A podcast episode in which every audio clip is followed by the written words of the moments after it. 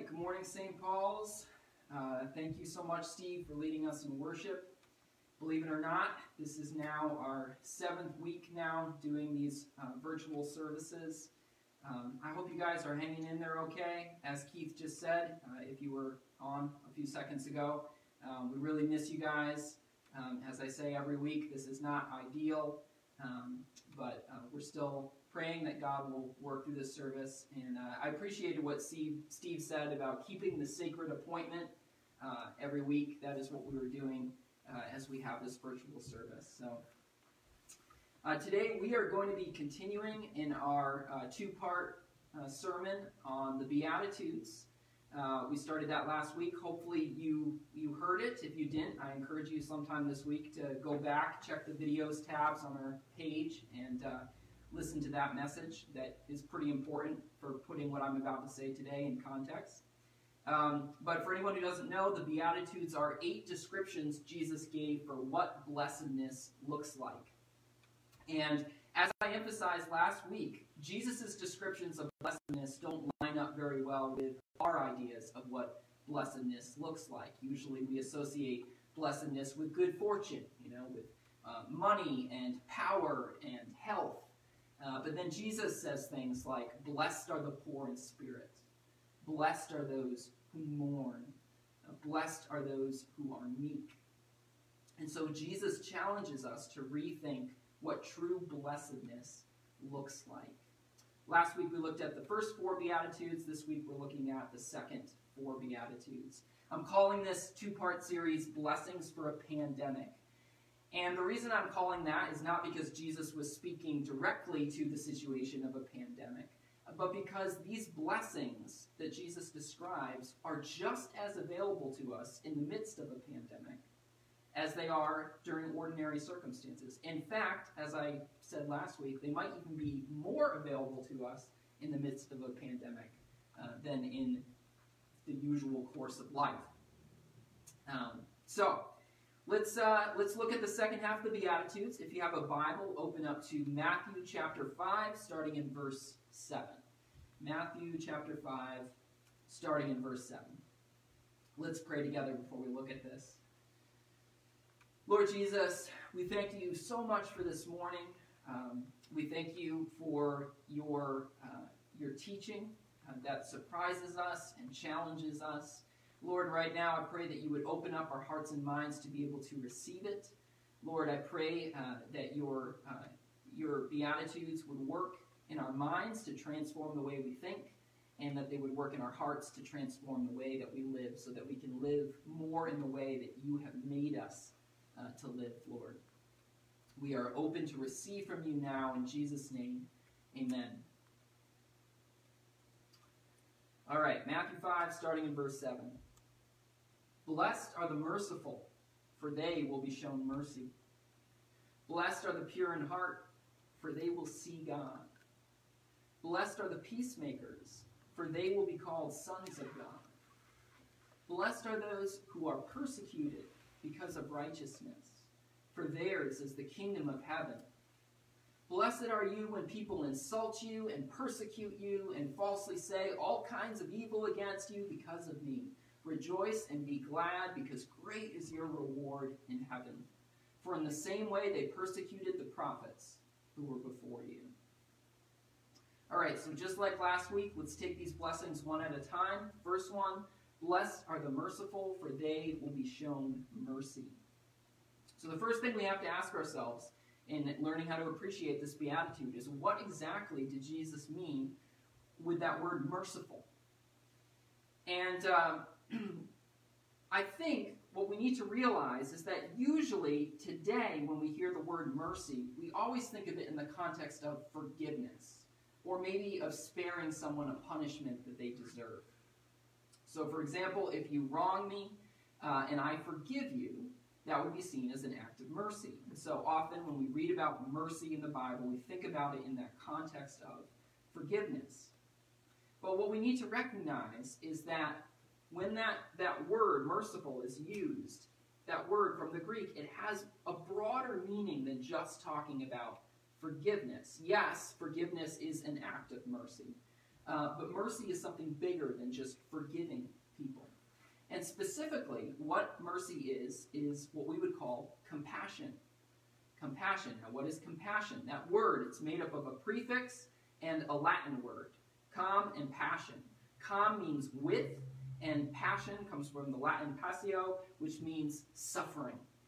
So to be a compassionate person is to be someone who suffers with. Uh, some of you are probably familiar with the movie The Passion of the Christ, or that phrase, the Passion of the Christ.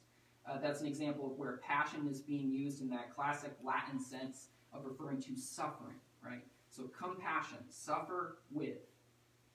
Um, so forgiving somebody, looking at them and, and feeling uh, uh, sadness for them in their unforgiven state, and then giving them that forgiveness, that is an act of mercy. But bigger than that, to be merciful is to be compassionate, to suffer with people. Uh, the theologian William Barclay, he describes mercy in this way. He says, Mercy, or compassion, is to get inside someone's skin until we can see things with their eyes think things with their mind, and feel things with their feelings. I think that's a beautiful way of putting it. And that's what Jesus had in mind, that kind of definition, when he said, Blessed are the merciful. He's saying God is with those who are able to see things from someone else's perspective. God is with those who, when they witness others suffering, it's like that suffering becomes their suffering too. That's compassion. That's mercy. And if you have any doubt that that's what Jesus has in mind here, let me point out something. Uh, this adjective, merciful, that, that word that gets translated as merciful, it only occurs one other time in the New Testament. Now, to be fair, the word mercy is all over the New Testament, but specifically that adjectival form of merciful, uh, it only appears one other time, and it's in the book of Hebrews. And it's when the author of Hebrews is talking about why the Son of God needed to become human, why the Son of God needed to uh, become incarnate. And it says this in Hebrews 2, verse 17 The reason the Son of God needed to share in humanity was so that he might become a merciful high priest. The reason the Son of God needed to share in humanity to take flesh is so that he might become why would there be this connection between the Son of God taking on flesh and him becoming merciful? Well, the reason is because the essence of mercy is to suffer with, right? It's as Barclay said, to get inside someone's skin and see with their eyes and feel their pain. And when we understand mercy in this way, we can see that the greatest act of mercy in the history of the world is the incarnation, right? When the Son of God became human and suffered with and for us. That is mercy. That is the essence of mercy. Now, let's take a moment to think about what being merciful looks like in the midst of this unique situation that we're in. If we are people of the kingdom of God, we should be op- operating according to what I would call a mercy ethic right? A way of living that is filled with mercy, filled with compassion, a way of living where we see others' pain, and that pain, we feel that pain, and we act to try and relieve that pain. Now, the opposite of the mercy ethic is what we might call the survival of the fittest ethic. Now, what is the survival of the fittest ethic? People who abide by the survival of the fittest ethic think like this. Well, if we observe the world, it's basically survival of the fittest right? Organisms that are physically stronger, that have healthier immune systems, uh, that can produce more offspring, those are the organisms that survive, and they're the ones that have more offspring, right? Those that are physically weaker, weaker immune systems, uh, they don't live as long and they don't produce as much offspring. And this is just the way that biological organisms work. And it's also the way that things ought to work. We shouldn't really interfere with it very much.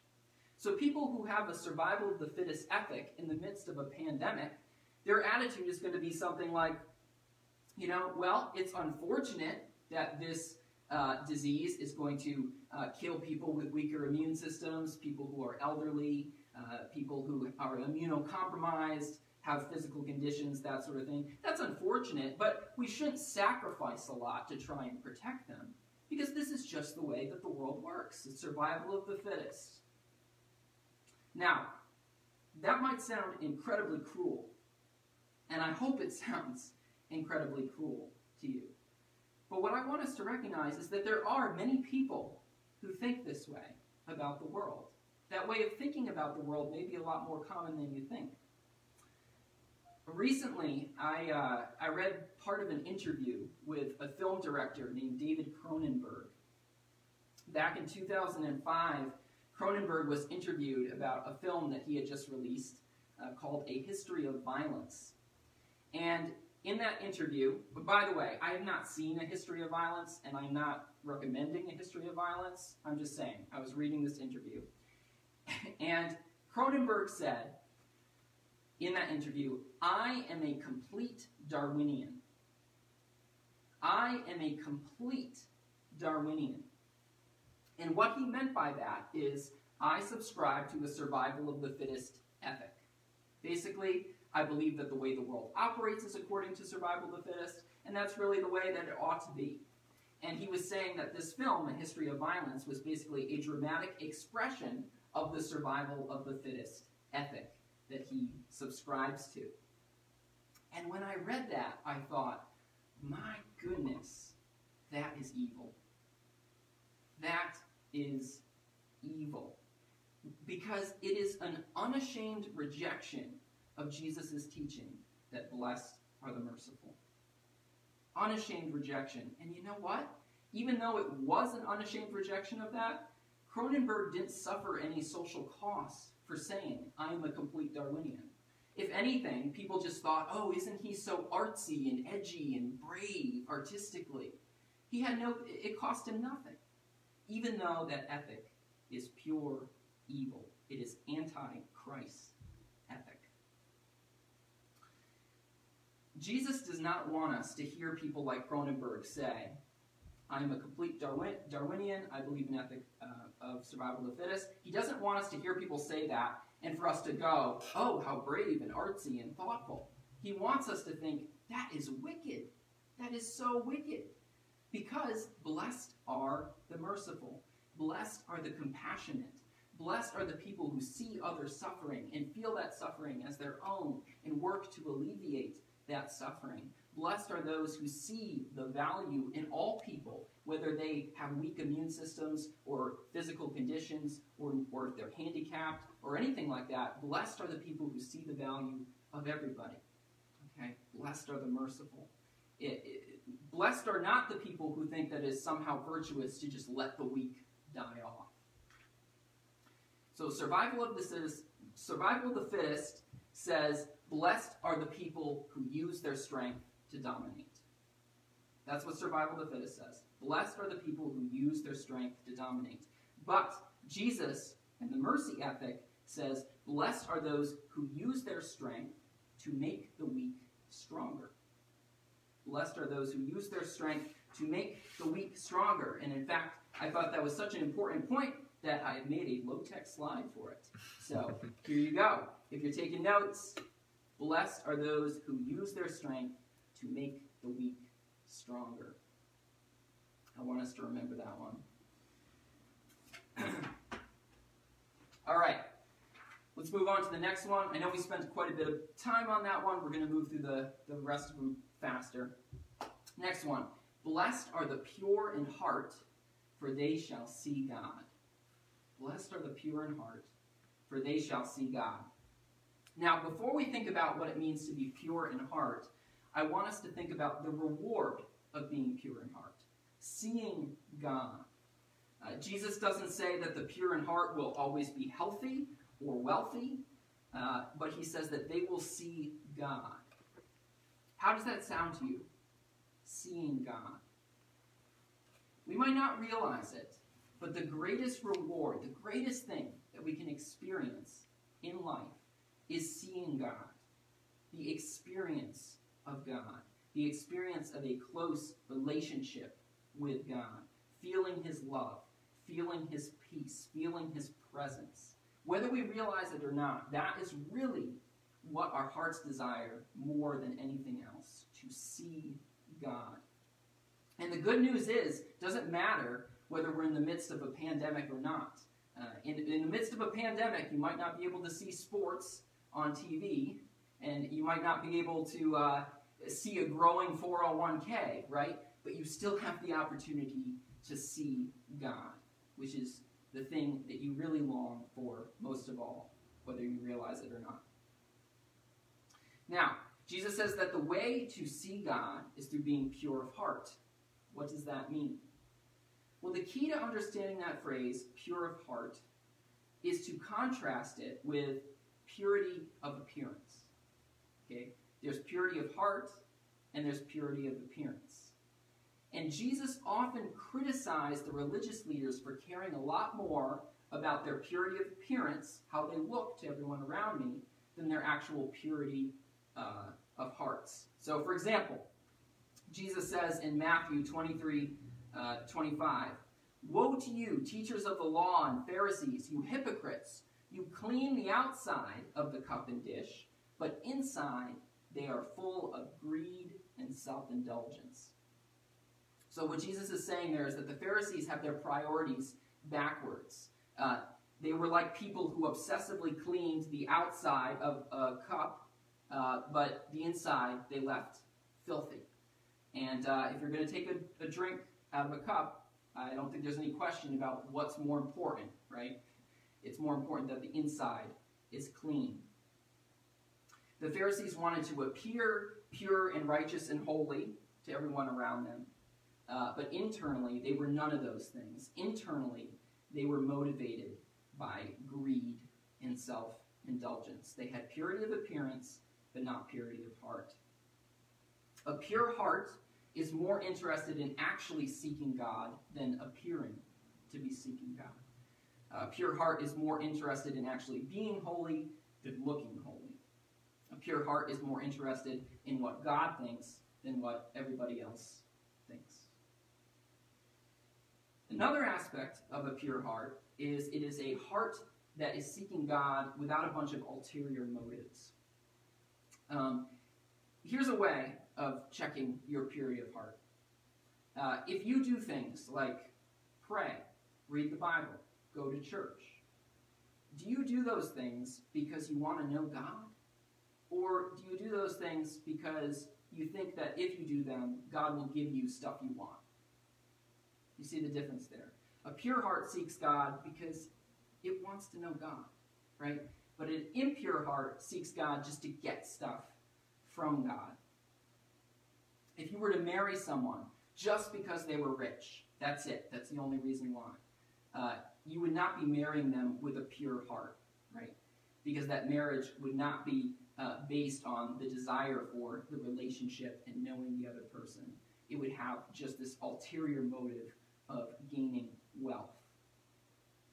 And Jesus is saying that the people who really see God, the people who really experience what their hearts truly long for, the people who are truly blessed are the people without all these ulterior motives, the people who seek God for the sake of knowing God. Now, here's the tough thing about this beatitude I don't know anybody who is completely pure of heart. I'm not completely pure of heart. Nobody is. You know, plenty of us, we try to appear more religious, more holy, more righteous than we actually are, right? And plenty of us, we, we have a relationship with God, but we don't pursue God just for the sake of knowing God. There are usually other things that we would like to have from God. It is impossible for us, this side of heaven at least, to have completely pure hearts. But with the Holy Spirit's help, we can grow in our purity of heart. I think a great example of this is David, uh, the king of Israel from the Old Testament. Uh, you might know the story of how David uh, revealed that he had a lot of impurity of heart. Uh, he did some terrible things. Uh, he committed adultery, and then because he was the guy in charge, uh, he had the woman's husband sent to go to battle where he knew that he would die. So he was indirectly involved in murder, too. And when David realized the extent of his impurity of heart, when it really hit him how sinful his actions had been, uh, he, he prayed a prayer to God that's recorded in Psalm 51.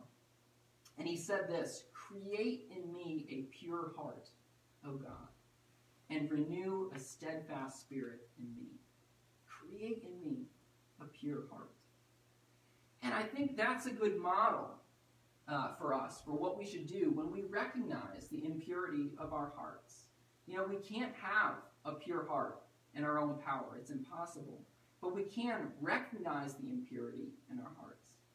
And we can throw ourselves on the mercy of God and tell Him, Lord, create in me a pure. That is a prayer that God delights to answer. So if you're not in a place where you can just want God for God, you can at least start getting there by wanting to want God for God and to ask God to transform your heart so that your desires are more in line uh, with what's going to bring true joy and, and true peace uh, in your life. All right, next next beatitude. Blessed are the peacemakers, for they will be called sons of God. Now, I'm not going to spend a lot of time on this one because I think most of us understand uh, what a peacemaker is. Jesus is saying that God is with those who bring peace wherever they go. Now, I want to be clear about something. Being a peacemaker does not mean being someone who just avoids all conflict. It, we might be inclined to interpret that this way, but that is not what Jesus is saying. Uh, Jesus sometimes uh, engaged in conflict with people, he did not shy away from that. Um, and in fact, sometimes being a peacemaker means being willing to stand up and uh, force a conflict. Uh, for example, this is a very extreme example, but if you were a German, a Christian German, uh, in 1930s Nazi Germany, uh, being a peacemaker in that situation would not mean avoiding all conflict with the Nazi party. Being a peacemaker would mean standing up for the peace of the people whom the Nazi party sought to kill, right? And that would mean a fair amount of conflict standing up to them. Being a peacemaker in that situation would mean going toward conflict, not moving away from it. Um, so, being a peacemaker does not mean avoiding all conflict, but here's what it does mean being a peacemaker means avoiding conflicts where the purpose is not to bring peace. And that's another one that I have put on a low tech slide for all of us. I think it's important for us to realize. Being a peacemaker does not mean avoiding all conflict, but it does mean avoiding conflicts where the purpose is not to bring peace. You know, there's a lot of conflicts that we can engage in that have nothing to do with helping to achieve peace. A lot of the time we engage in conflicts purely out of selfish desires, uh, purely out of our own pride, our own desire to uh, win an argument, that sort of thing. And Jesus is saying when we when we engage in the, that kind of conflict, um, that is not blessed. What's blessed is being a peacemaker. So this beatitude should inspire us to ask, am I the kind of person who brings peace wherever I go? Am I the kind of person who works for peace wherever I go? Am I the kind of person that helps people to be reconciled to God and reconciled to each other? Uh, am I the kind of person who diffuses tension, or am I the kind of person who escalates it all the time? Am I the kind of person who helps people to recognize what they have in common? Or am I the kind of person that is always emphasizing our differences? Now, the contrast to that is, am I the kind of person, um, so, okay, if we're not peacemakers, what we do is we leave a trail of unresolved conflicts wherever we go. If we're not peacemakers, we're the kind of people who have this long list of people that we refuse to forgive, people that we refuse to talk to. Um, if we're not peacemakers, we are the kind of people where conflict just follows us wherever we go. We create conflict even when it's not necessary even when it doesn't help lead to peace. And that is not the way that is blessed. And what I want us to appreciate here is that Jesus says that those of us who are peacemakers will be called sons of God. Sons of God. Now, why does he say that? He says that because when we are peacemakers, we are being like God. We are showing that God is our true Father, that we are part of the same family. Because no one has worked more for peace than God. Right? Uh, God went from heaven to earth, uh, from glory to a cross, in order to make peace with us, in order to seek reconciliation with us. God is the ultimate peacemaker, and when we work as peacemakers in the world, we mirror who He is to everybody else. All right, one last beatitude. Blessed are those who are persecuted because of righteousness, for theirs is the kingdom of heaven.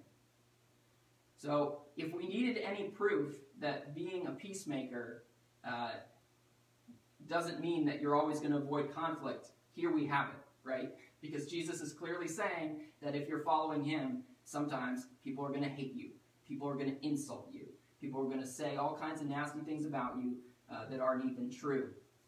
So, doing the right thing does not necessarily lead to a high popularity uh, rating um, or an easy life. We have to recognize that.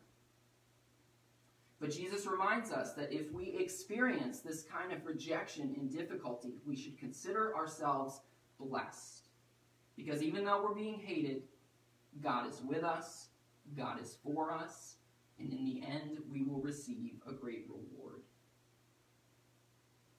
Now, I want to make sure that we don't misuse this beatitude.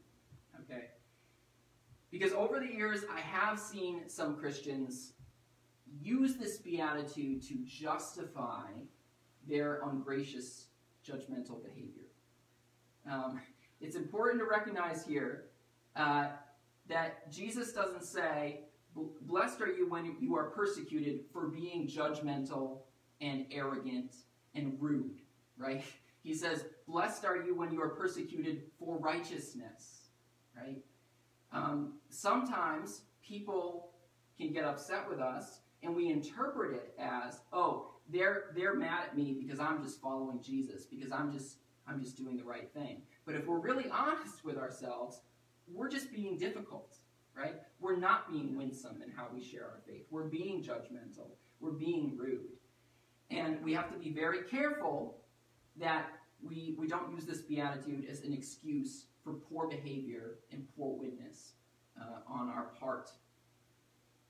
Um, the way uh, that I'm going to summarize this, uh, one more, one more low tech slide, is let's make sure we're being hated for being peacemakers, not for being painmakers. I don't think painmakers is a word you'll find in the dictionary, but I think we all know what that means, right? Let's make sure we're being hated for being peacemakers, not for being painmakers. Because if we're being hated for being peacemakers, Jesus says we are blessed. God is with us, God is for us, and there is eventually a reward for that. So again, four states of blessedness, right? Uh, blessed are the merciful, blessed are the pure in heart, blessed are the peacemakers, and blessed are those who are persecuted for righteousness' sake. This is what true blessedness looks like. And these blessings, these states of blessedness, are just as available to us now, or even more available to us than they ever have been. Amen? Amen.